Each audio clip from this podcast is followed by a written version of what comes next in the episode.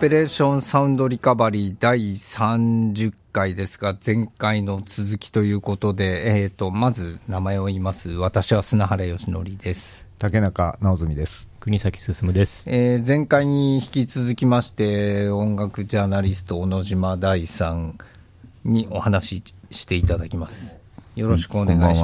します。今、えっ、と、29回がとりあえず収録終わりまして、その間にいろいろぶっ飛んだ話してて、これ撮ってないんですかっていう話。おりませんよ。ウルトラ級的な話がはい、あのーまあ、簡単に言うと、そのあ言うんだまあ、簡単に、簡単に言いますよ。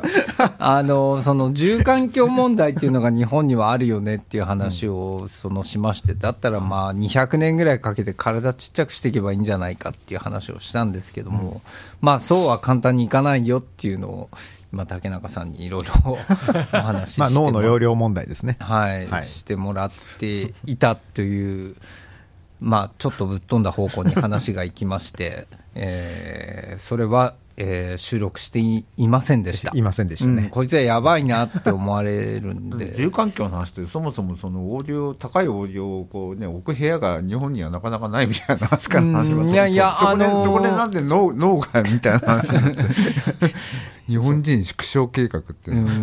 でもまあ、それ前もひょっとしたら話したかもしれないですけど、日本の楽器メーカーの出すシンセが全部こうちっちゃいっていう、あれはやっぱり置くとこないからじゃないかやっぱり日本は盆栽文化がありますからね小さくてあのいいものをめでるっていう。だから車だってやっぱコンパクトカーみたいなのが日本はやっぱ強いわけじゃないですか。はいはいはい。だそれがそのアメリカの巨大な巨大大排気量の巨大な車を駆逐したっていうのがその80年代。まあ、そうそういう話もしつつ、あの音楽の話をするんですけども、前回は小野島さんはタイダルでルーンっていうのが割とメインで使ってますっていう話でしたけど、そのタイダルを使ってて、いや、これねえのかよ、あれねえのかよっていう話にはやっぱりなりますよね。まああるけど、はいでも昔はなんか例えば Spotify が一番多いんじゃないかとか、はい Apple Music が一番多いんじゃないかとか言われてたけど、はい。まあでもそんなに問題にするような違いはおそらく今はないんじゃないですかね。だから俺が聞いてるのは要するにまあポップミュージックだから、はいそれ以外のクラシックとかジャズのジャンルで、はいあのもしかしたら違いがあるのかもしれないけど、はいそこはよくわかんない。だから差があるとすれば、それはタイダルは無効発のサービスだから、はい方角は弱いっていうことですよね。だから方角中心に聞いてる人はタイダルじゃ満足できないから、アマゾンも使うことになるし、アマゾンも使うんだったら、まあ、ルーンは使う意味もあんまりないんで、はい。じゃあアマゾンで使う、いいいい音で再生するためにはどうすればいいのかってことを考えればいいと思うんだけど、はいまあ、この間話した通り、アマゾンっていろいろと厄介なとこなんで、仕様の変更とかいろいろとあって、やっぱりね、扱いづらい。依存、そういうところに依存すると、そういう急にルール変更させられて、えーっていうそうなんですよ。ことになると、まあ、じゃあもう聞かなくていいやってなっちゃう。面倒くささが立っちゃいますね。Mac のアップデートとか慣れてるとそういうのってよくあるじゃないですか、はいはい。今まで使ってたアプリケーションが普通に使えなくなったりとか、はい。だからそういうのがね、まあ、あるんで、ちょっと嫌だまあだから一番ベーシックで一番確実なのはまあ iTunes っていうかね旧 iTunes っはい。ていうことになっちゃうんだよね。それは自分でデータを持とうっていう話ですか？うーんまあまずタダで使えるっていうのは大きいじゃないですか、はい。でまあインターフェースもそっけないけどまあ簡単だし、だかはい。らその余計な機能はついてないけどもまあシンプルだからいいかなぐらいな。ただ、最大の欠点っていうのはその曲数が多くなると、データの量が多くなるとめちゃくちゃ重くなるんですよ。ああ、重いですね。そうですねも。検索とかしてると本当にイライラするぐらい重くはいルーンのいいとこってめちゃくちゃ軽いんですよ。どんだけデータが多くても軽いんで、あ。うん。あのだからそういう意味でももう iTunes には私は戻れないですけど、ただ、それはまあローカルの音源の話なんでね、うん。ローカルの音源そんな持ってない人だったら別にあんまり関係ないしっていう。裾野を広げるっていう意味では本当にサブスクリプションのサービスはすごくいいと思うし、そのあのこだわりがなければそもそも曲名曲名が英語から日本語に変わってしまったみたいなことにさえ気がつかないと思うんですよ。はい。だからそういう人にとってはすごくいいサービスなんだろうなって想像はしますけどね。普通にサブスクとしての機能性とか使い勝手で言ったらやっぱ Spotify がダントツに優れてるんで、まあ、そうでしょうね。ううん、だだから Spotify、Hi-Fi っていうね、あの要するに今は圧縮音源のストリーミングだけど、それが普通にロスレスの音源にななるっていう、アナウンスが2年ぐらい前まあ、ずーっとやるやるやるね、や全然ペンディングになったままで、まあ、ただやるとは言ってるから、いずれやるんだろうけど、それいつになるか分かんないし、あまだやってないですよねまだです。ねうん、まあ、なまあでも、Spotify の音が悪くて嫌だっていう人もいるだろうけど、はいまあ、そそれを聞き分けられる環境にある人が何人ぐらいいるのかって言ったら、そんなにいないだろうから、まあ別に Spotify でも大きな問題にはならない。と考えると、まあつね、使い勝手が圧倒的に Spotify でいいじゃんっていう話になるのは、まあ普通ですよ。ちなみにあの、まあ、タイダルでもその Spotify でもいいいいんですけどそれ聞いててあとバンドキャンプとかにしかない音音聞きたいっていうことになることってそれは買うしかないですよね。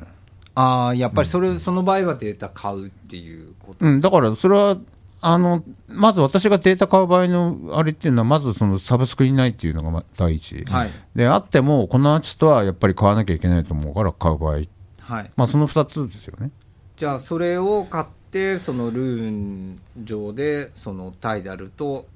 共存させるっていうのが小野島さんのそうそうそう。まあ、聞き方っていうことですね。だから、まあ、バンドキャンプはとにかく、まあ、ミソもクソもいっぱいあるんだけど、はい。まあ、チェックしてると面白いんだよね。ありますよね、あるんですよ、うん。あの全然知らないような、だ日本人も当然やってるから、はい。時々日本人のわけのわかんない音源とかがの上がったりとかして、はで 面白いね、日本人の音源ってわかるんだよね、あそうなんですか。うん、あの日本人っていうデータなくて、いきなり音だけ聞いてば、これ日本人じゃねえかと思ったら、やっぱり日本人だった。あそうですか。あるさある。最近でも僕は自分で DJ とかでかけるもんもバンドキャンプでたまに買ったりすることもあるんですけどあの自分でかけててあれこれ日本人なんだっていうふうに逆に気づくこともあって僕は、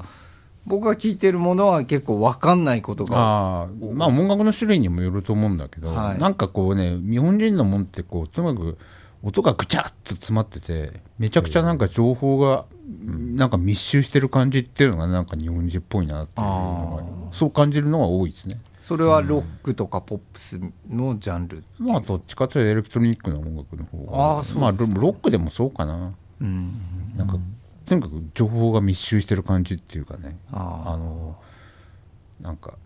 余白がないっていうかはいはいあの、はい。空気が通ってない感じっていうか。なんかね日本人のその表現はデザインとかもそうなんだけど余白を生かすっていう考え方あんまりないなっていう感じはちょっだからそれってさっき話に出た、その若い人の聴取環境がみんなイヤホンになってるっていうのとちょっとか関係してるのかもしれないなあいやあるような気がするな。あのそれはまあさっき話に出た住環境の問題も関係してると思いますけど、ええ。やっぱりなんかイヤホンで聞いてるとその空気振動みたいなものがほとんどなくて直接鼓膜に音が届くわけで、はい。そのあたりとそれは作作る音音楽だってそれはね空密度がね。気エアーとか必要ないから、と思っちゃうよね、だからでもそうじゃないやっぱ余白がある音楽みたいなもんっていうのはやっぱりそういうスピーカーで空気振動で音を鳴らすことっていう体験を知ってないとなんか、なかなか作れないもんなのかなとか。思ったりとかね、それちょっと時間の使い方とかにも関係あるかなってちょっと思う時あるんですけどはあはなんか怒ってないと嫌っていうのが 日本人にはなんかあるような気ああがする。空間埋めないと気が済まないっていうのはね、うん、DJ のパーティーとかが例えばああったとしてなんかやってよっていう感じがその日本人のお客さんっていうのはすごいその待っちゃうっていういついつ始まるんだよっていやもう始まってんだけどっていうふうにあの 思うこともあるんですけども。仕切りがないと不安になるっていうのはあるかもしれませんね。今始まりましたっていうのとこれで終わりですみたいなのがあ,、うん、あった方がいいっていうのはありますね。なんかもっとグダグダなパーティーっていっぱいあるんですけど、外国だと、はいはい、うん、もう何にもなんかいいつ始まったのみたいな。特に何も感想を言わずに始まり、はい。で特に終わりっていうこともなく終わりみたいなことってあるんですけど、はいなんか特にお金を払ってその入場するようなライブでそういうことをやると日本ではなんか問題になったりするのかもしれないなとは思いますね。例えばアンビエントのパーティーとかをやりたいなって思うことがたまにあってそういうパーティーをやったとしたらなんかザーとかゴーとかいう状態を作って まあ人が来て友達とかと普通になんか話したりとかしててもいいしあのこの感じいいねとかまあなんか飲んだりしててもいいなって思うんですけどもそれよりなんかアクションを起こしてくれることをこう待っちゃうっていうのがなんか日本人はあるかなっていうふうに思うんですよ。昔ねあの学生時代に初めてニューヨークに行った時に、はい、ジョニー・サンダーズを見に行ったんですよ、はい、でライブが確か夜の9時ぐらいから始まるライブで夜の9時にバカ正直に行ったんですよ、はい、全然ガラガラで客がいなくて、はい、でまあだんだん客集まってくるんだけど全然ライブとか始まる様子がなくて、はい。なんでだろうなと思ったら、結局、ジョニー・サンダーズ夜中の3時とか4時ぐらいで、その何にもしないで、時間。ぼーってしてて、はい、で、その頃なんて、まあ、いつの間にか夜中なのにいつの間にか客が集まってきてて、はい。で、ジョニー・サンダーズは、まあ、いつものようにベロベロに酔っ払ってて、はい、で、なんかダラダラダラダラライブやって、1時間やっても2時間やっても終わんねえみたいなライブがあって、あの、あの時はなんか本当に、ああ、こういう楽しみ方もあるんだなって初めて知ったわけですよ。はいはい日本みたいにね、コンサートっていうと、何時に会場して、何時半に開演して、きっちりね、アナウンスがあってみたいなの慣れてたから、ああいうダラダラ、まあ、今にして思えばそれはまあクラブだったんだけど、はい、クラブでそういうダラダラダラダラね、いつの間にか始まって、いつの間にか終わるみたいな、そういうライブって初めて経験したってのは結構カルチャーショックだったね、その時は。でもね、ロックとかポップスは結構、こっからここまでっていうのがはっきりしてたまあ、方がいい、曲の構造もね、はい、いいかなと思うんですけど、まあ、テクノとかアンビエントみたいなものっていうのは、なんかその、インドのその、あの、スタールのジャーンってもうずっとやってんのとか、あとなんかイスラムのそのコーランみたいなのもずっととにかくなってるみたいな、なんかああいうのはあんまりこう理解されにくいのかなっていう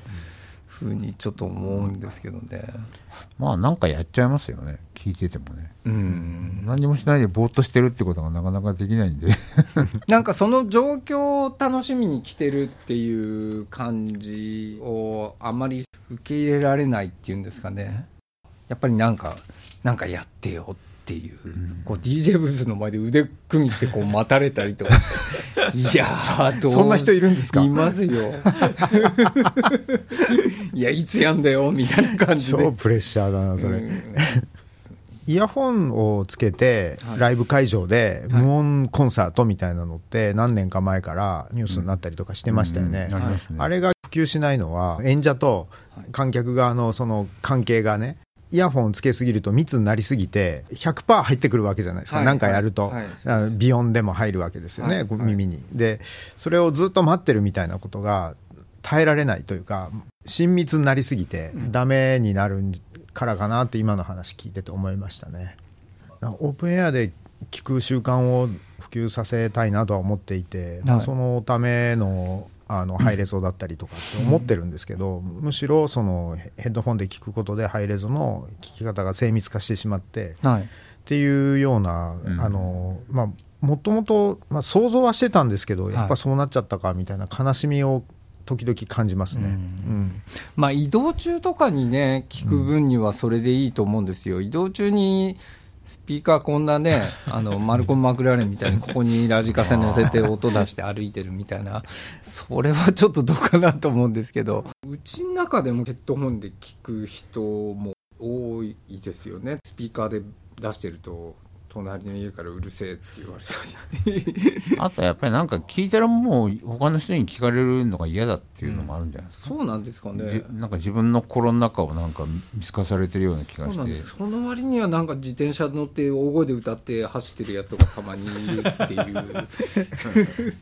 まあ、家の事情みたいなことは経済がはい。良くない時期がずっと続いてるので、はい。やっぱなんか内向的になってるのかなって思いますね。あ。あだから街中でラジカセガンガン鳴らしてるやつがいるところと、ね、家の中でちまちま周りを気にしながら聞いてる人じゃさ文化が違うから、うん。出てくる音も変わってくるよなっていう話じゃない前回に話してバイナルは結構売れてますよって話言いましたけども、バイナルはどっちかっていうとスピーカーから聞くっていう。あんまりヘッドホンで聞いてるイメージないですよね。うん。本当ですね。なん。よなんでだろう、うん。なじゃあなんでバイナル売れるのっていう。それともバイナルをヘッドホンで聞いてるっていう話なんですか、ね、買ってるだけって人多いみたいですね。聞ける環境ないけど、プレイヤー持ってない。よってグいう、ッズとしてみたいな。もうギザギザの板として買ってるみたいな。いやでも実際アメリカなんかだとそのバイナルはもうあ一種のアートピースみたいな感じでジャケットも込みで、あ。あの買って、はい。で聞くのは Spotify で聞いてるみたいな。うん。何のためにバイナル買ってんだよ Spotify で聞いてみたいな話になるんだけど、でも考えて俺もそうだなみたいな感じ？実際に僕も作る時はものになるんだからものとしての価値っていうのがあった方がいいよなっていう作り方はやっぱりしますよね。ジャケットをこう綺麗にしようとかその版にね色つけるとか最近結構多くなりましたけども。あの一つの特殊な例ですけど、えっと、アナログレコードだとその44.1の16ビットっていう制限がないので、はい。そのバイナルを買って、はい。で究極まで綺麗にして、はい。でクリーンルーム的なものまで作って、はい。で一番最初の再生をあの取る。はいはい。でそれをそれを後から楽しむみたいな人はいらっしゃいます。あはい。昔カセットに撮る時だから買ってすぐうですねうん。もう撮るっていう一番最初1回目でね1回目でメタルテープに。はいはいはい。あの TDK の MAR に撮るとかそういう。だから大竹栄一さんが生きてる時に、はい。その大竹さんにとっての理想の音は何なんですかって言ったらラッカー版の音って言われたらしい。あーエンジニアの人が聞いたら、うん。要するに何いついつの時に作ったラッカー版で音聞いた音が俺の理想だっていう、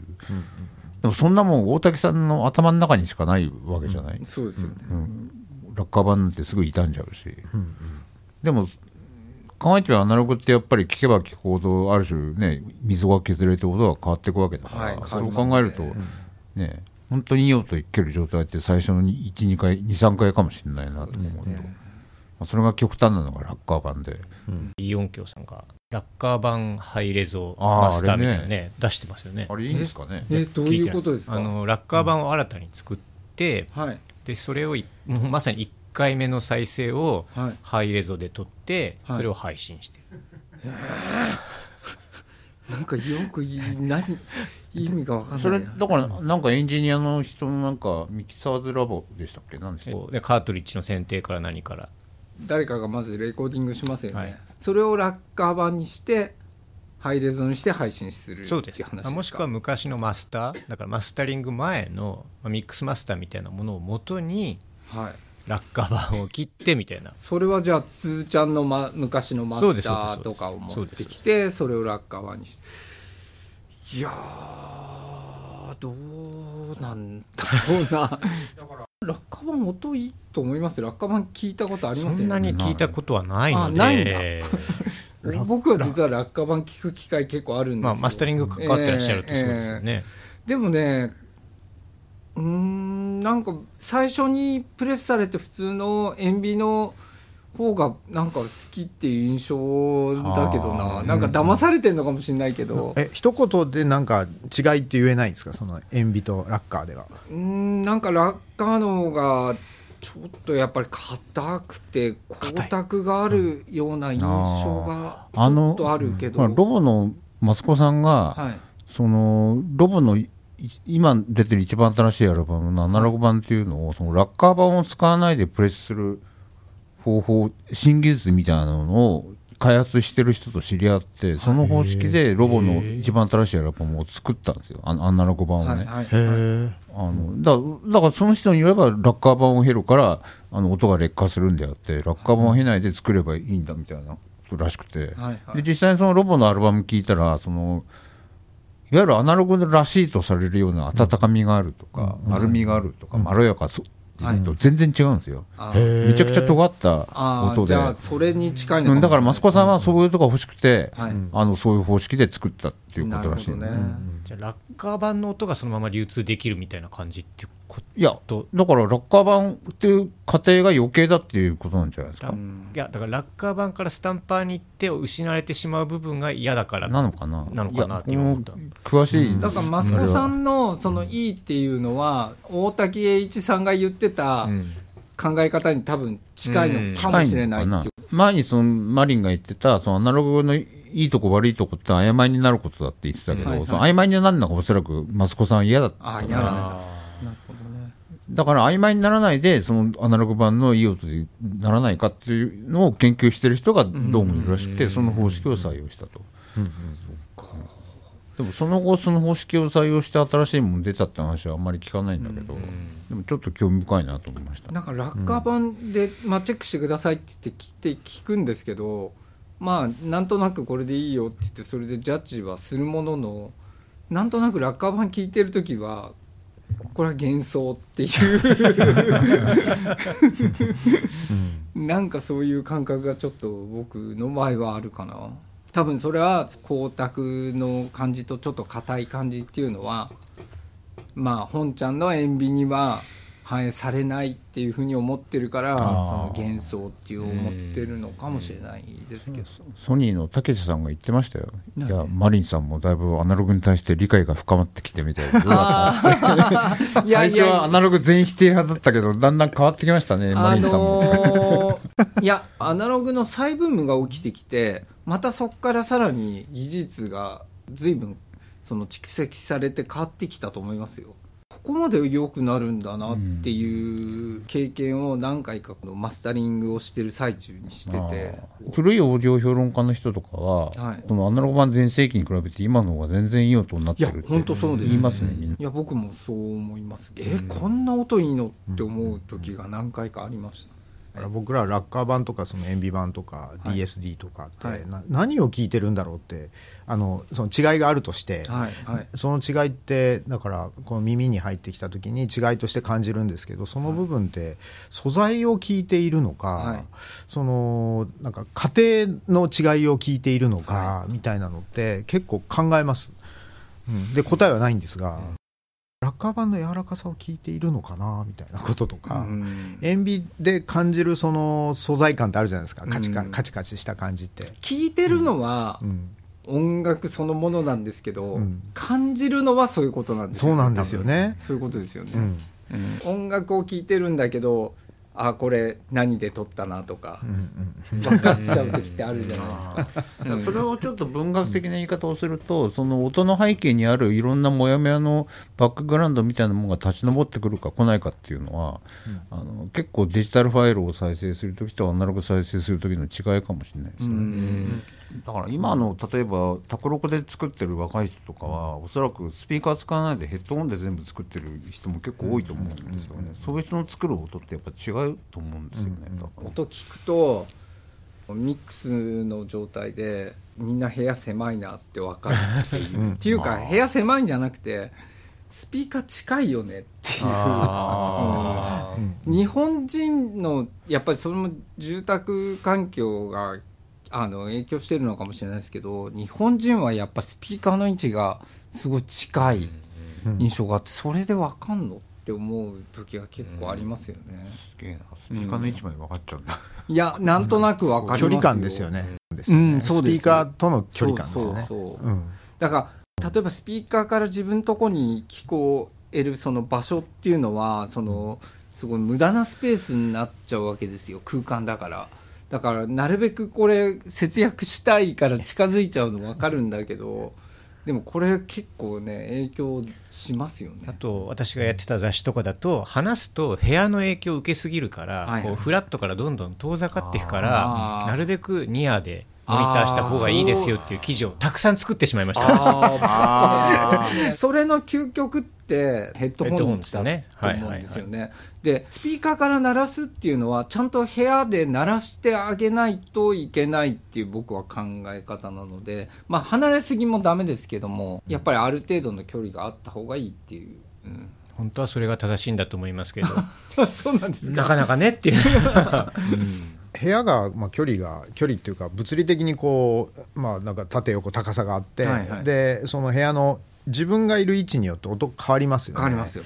で全然違うじゃないですか、はい。で、まあ、僕食卓の横にスピーカー置いてあって、はい。い、でいつも左スピーカーからの音ばっかり聞こえるような位置に座るんですけど、はいはいはい。それで慣れているとそこから離れて部屋の違うところに行った時に聴く音楽が同じものでも全然違って聞こえるっていう体験は、まあまあ多分誰でもできる体験だと思うんですが、はい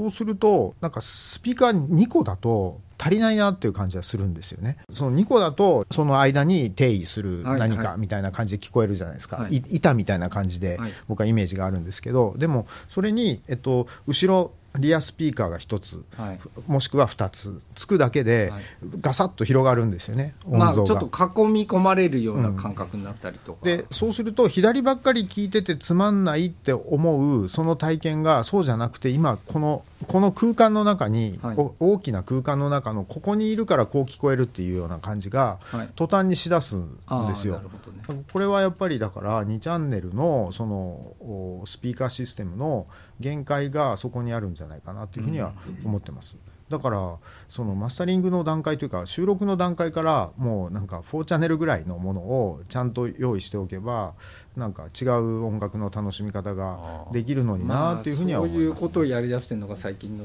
まあ、立体音そうですね。響空間オーディオそれの解決策になる、うん。うん。今度デビッド・ボーイのドキュメ新しいドキュメンタリー映画ってのが公開されるんですよ3月から、へえその映画って普通のデビッド・ボーイの2ミックスの音源をサラウンド化して劇場で聞くと本当に音が包囲してる感じ？だから要するにまあライブにそのまま来てるような感じで聞こえるね、だからそういうふうにミックスし直してるんだけど、ねあそれってなんかすごい新しい体験っていうか、あこういうボーイってなかなか聞いたことなかったなと思いながら